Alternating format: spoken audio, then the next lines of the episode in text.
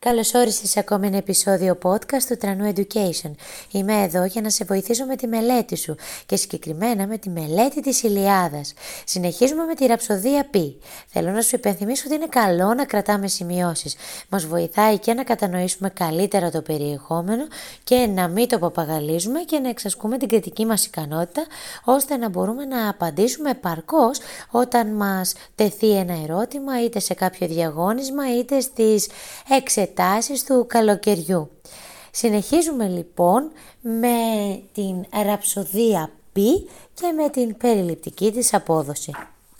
Να υπενθυμίσω ότι προηγουμένως ο Αχιλέας ήταν αυτός που έδωσε τη συγκατάθεσή του στον Πάτροκλο να πολεμήσει στο πλευρό των Αχαιών και του έδωσε επίσης την πανοπλία του.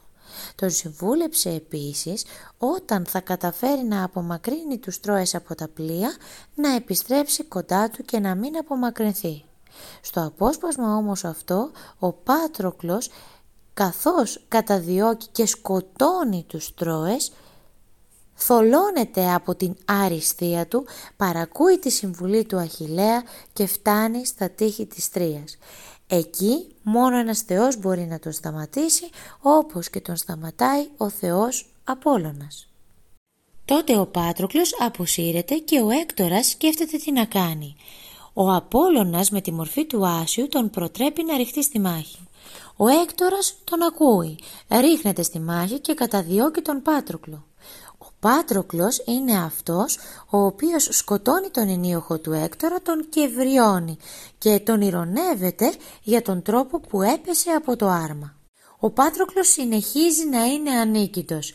Έτσι λοιπόν παρεμβαίνει για τέταρτη φορά ο Απόλλωνας, ο οποίος τον ζαλίζει και τον αφοπλίζει. Τη ζάλη αυτή την εκμεταλλεύεται με ένα χτύπημα που του δίνει ο έφορβος, ο οποίος τον τραυματίζει. Το θανάσιμο όμως χτύπημα θα το δώσει στον Πάτροκλο ο Έκτορας. Λίγο πριν πεθάνει ο Πάτροκλος προφητεύει το θάνατο του Έκτορα από το χέρι του Απόλλωνα. Ο Έκτορας δεν δίνει σημασία, περηφανεύεται για το κατόρθωμά του και συνεχίζει να πολεμά εναντίον των Αχαιών.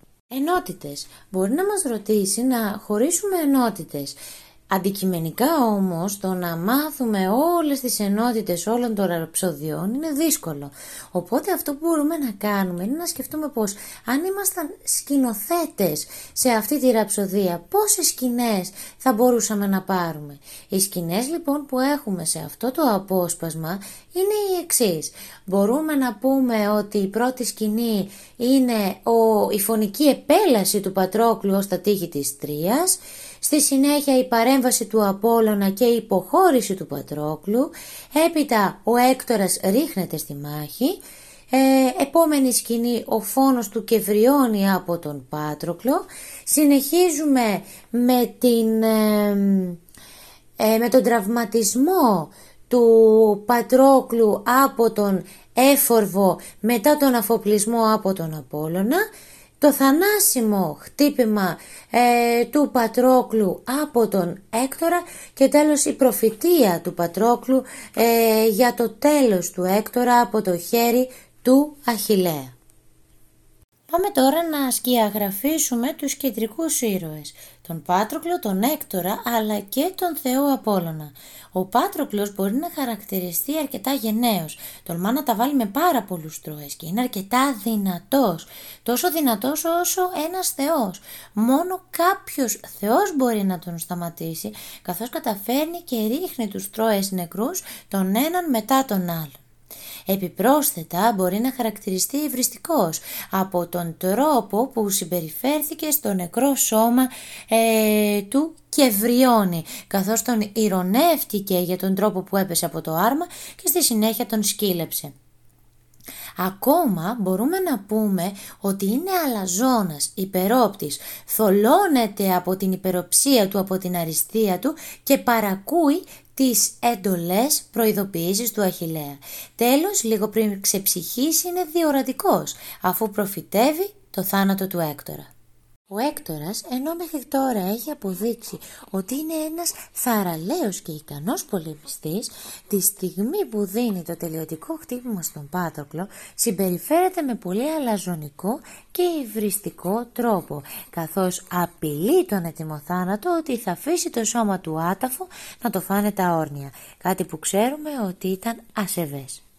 Τέλος μπορούμε να πούμε ότι αποτελεί τραγική φιγούρα, καθώς αυταπατάται, θεωρεί και ελπίζει ότι μπορεί να κερδίσει τον Αχιλέα, όμως εμείς γνωρίζουμε ότι ο ίδιος είναι αυτός ο οποίος θα θανατωθεί από το χέρι του Αχιλέα.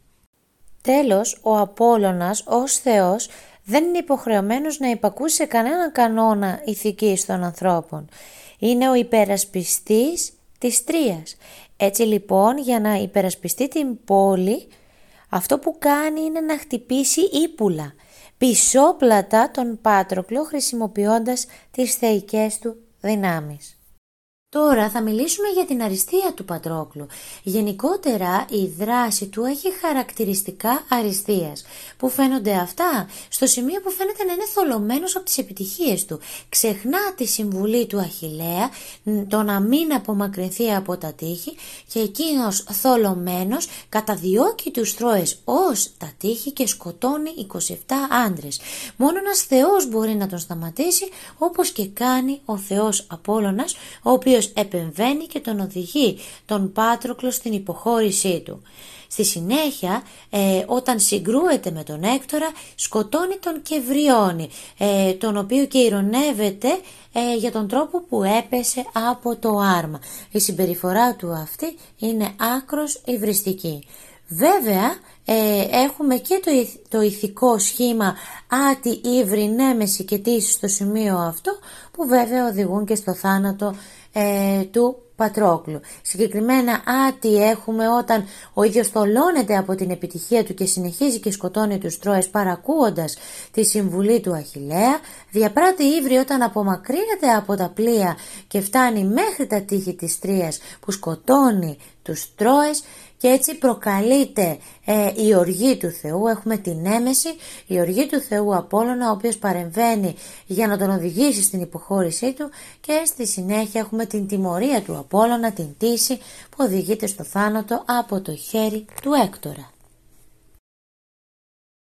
Ποιος μπορούμε να πούμε ότι ευθύνεται για το θάνατο του Πάτροκλου; Αρχικά ο ίδιος ο Πάτροκλος, με την αλαζονική του συμπεριφορά, καθώς τολώνεται από την αριστεία του, παρακούει τη συμβουλή του Αχηλέα που ήταν να αποκρούσει τις επιθέσεις των τρόων από τα πλοία και εκείνος συνεχίζει να απομακρύνεται και να σκοτώνει πολλούς από αυτούς. Ωστόσο ήταν και απόφαση του Δία ο θάνατός του καθώς μόνο έτσι θα μπορούσε να προκαλέσει τον Αχιλέα να ρηχτεί ξανά στη μάχη. Μετά την υβριστική συμπεριφορά του Πάτροκλου ε, προκαλείται η οργή του Απόλλωνα ο οποίος την τέταρτη φορά τον αφοπλίζει και τον ζαλίζει. Συνεχίζει ο έφορβος με τον τραυματισμό του καθώς εκμεταλλεύτηκε τη ζάλη του και τέλος το θανάσιμο κτύπημα στον Πάτροκλο όπως προαναφέραμε το ρίχνει ο Έκτορας. Στη ραψοδία αυτή αυτό που παρατηρούμε είναι ότι ο ποιητής διακόπτει την αντικειμενική αφήγηση και αποστρέφεται στον Πάτροκλο, του απευθύνεται στο β' ενικό.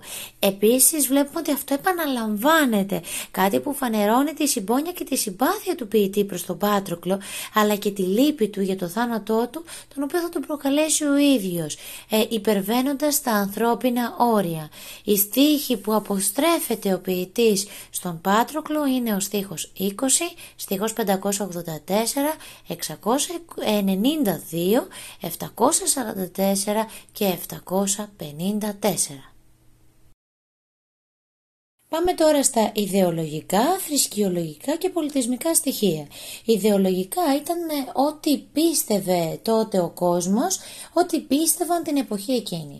Παράδειγμα, στο στίχο 686 με 691 έχουμε το ιδεολογικό στοιχείο που οι άνθρωποι πίστευαν ότι ένας πολεμιστής θα οδηγηθείς στο θάνατο σίγουρα με δικό του μερίδιο ευθύνης ε, όταν φτάνει στην τύφλωση, στην υπερβολική αλαζονία όπως έφτασε εδώ ο Πάτρος Πάτροκλος, αλλά η τελική απόφαση για το θάνατό του θα είναι απόφαση ενός Θεού, όπως εδώ ε, ήταν απόφαση του Δία. Στο στίχο 804 με 809 βλέπουμε ότι ένας ανίκητος πολεμιστής μπορεί να νικηθεί μόνο με ένα ύπουλο χτύπημα, πισόπλατο χτύπημα ή με την παρέμβαση ενός Θεού όπως έγινε εδώ με τον Απόλλωνα. Στο στίχο 835 έχουμε το χρέος ε, του πολεμιστή να υπερασπίζεται τα ιερά τα όσια της πατρίδας, τις γυναίκες και τους αδύναμους. Αυτό αποτελούσε τιμή για τον ίδιο τον πολεμιστή. Ήταν μία πράξη χαράς και δόξας. Στο στίχο 852 βλέπουμε κάτι που το έχουμε συναντήσει πολλές φορές, ότι η μοίρα είναι αναπόφευκτη, αλλά βέβαια φέρνουν και οι άνθρωποι μερίδιο ευθύνης. Στο στίχο 859 με 861 ε, παρατηρούμε ότι η νίκη μπορεί να οδηγήσει έναν πολεμιστή στην αλαζονία όπως εδώ τον Πάτροκλο. Θρησκειολογικά στοιχεία έχουμε στο στίχο 687, 700 με 725, 788, 844, 852 και 867. Τα περισσότερα τα έχουμε αναφέρει καθώς ε, επικεντρώνονται στην παρέμβαση του Απόλλωνα και στο σχέδιο του Δία για το θάνατο του Πατρόκλου. Ε, ωστόσο αυτό το οποίο δεν έχουμε αναφέρει είναι αυτό που παρουσιάζεται στο στίχο 867 ότι οι θεοί μπορούν να χαρίσουν στους εθνητούς δώρα με υπερφυσικές ιδιότητες. Πάμε τώρα στα πολιτισμικά στοιχεία. Τι έκαναν την περίοδο εκείνη. Ένα πολιτισμικό στοιχείο έχουμε στο στίχο 751 με 763. Μόλις πεθαίνει ένας πολεμιστής δίνεται μάχη, ώστε να μην πάρουν οι εχθροί το σώμα και το σκυλέψουν, δηλαδή να μην πάρουν τα όπλα και φυσικά να μην το πάρουν για να το αφήσουν άταφο. Η σκύλευση ξέρουμε ότι ήταν ε, πράξη ατίμωσης για τον νεκρό. Στο στίχο 855 με 856 σημειώνεται ότι ο θάνατος είναι κάτι κακό γιατί απομακρύνει τον άνθρωπο από τις χαρές σε αντίθεση δηλαδή με άλλες θρησκείες και φιλοσοφικά ρεύματα που θεωρούσαν υπέρτα του αγαθό την μεταθάνατον ζωή.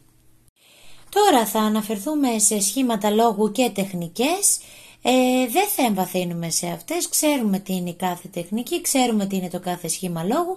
Το μόνο που προτείνω είναι ότι καλό είναι να τα εντοπίσουμε, να τα υπογραμμίσουμε με διαφορετικό χρώμα και να τα μελετήσουμε ώστε να ξέρουμε περίπου που βρίσκονται. Παρομοιώσεις που είναι με το ως, με το σαν, στίχη 705, 745, 757, 765, 786 και η πιο σημαντική βρίσκεται στο στίχο 800 23. Παρομοιάζεται ο Πάτροκλος με ένα, αγριό, με ένα αγριόχειρο που σκοτώθηκε από ένα λιοντάρι. Άρα ο Έκτορας παρομοιάζεται με ένα λιοντάρι. Τα δύο αυτά ζώα έδωσαν ε, τη μάχη στο βουνό γιατί ήθελαν και τα δύο να πιούν νερό από μία μικρή βρυσούλα. Βέβαια το, ο αγριόχειρος ήταν αυτός που θανατώθηκε. Συνεχίζουμε με τις μεταφορές, στίχη 686, 687, 800, 822, 832 και 849, με τις προσωποποιήσεις δίνονται ανθρώπινες ιδιότητες, έμψυχες ιδιότητες σε κάτι άψυχο, στίχη 771, 835, 855. Εικόνες έχουμε άφθονες, το αφήνω στην φαντασία σου για να μπορέσεις να τις εντοπίσεις. Πάμε τώρα σε κάποιες τεχνικές, έχουμε την τεχνική της ηρωνίας. Είχαμε πει ότι η τεχνική αυτή παρουσιάζει κάτι ε, που ενώ αναγνώσεις το γνωρίζει, οι κεντρικοί ήρωες το αγνοούν, όπως στο στίχο 710 ο Πάτροκλος τραβιέται για να γλιτώσει την οργή του φίβου, όμως ξέρουμε ότι δεν θα μπορέσει να την αποφύγει. Στίχος 835 Ξέρουμε ότι όσο ζει ο Έκτορας η τρία δεν θα αλωθεί ε, μετά όμως θα πέσει στα χέρια των Ελλήνων. Στίχη 839 με 842 ο Έκτορας μαντεύει τα λόγια του Αχιλέα. Και στίχος 860 ο Έκτορας πιστεύει ότι δεν θα θανατωθεί από το χέρι του Αχιλέα και πιστεύει ότι ο Αχιλέας ε, θα σκοτωθεί από το χέρι του Έκτορα, κάτι το οποίο δεν ισχύει. Πάμε τώρα στις προοικονομίες, είναι η τεχνική κατά την οποία ο ποιητής προετοιμάζει τον αναγνώστη για κάτι το οποίο θα ακολουθήσει, στίχη 686, 707, 787, 799, 835 και 852. Καλό είναι να τα εντοπίσουμε και να δούμε τι προοικονομείται, τι προβλέπετε.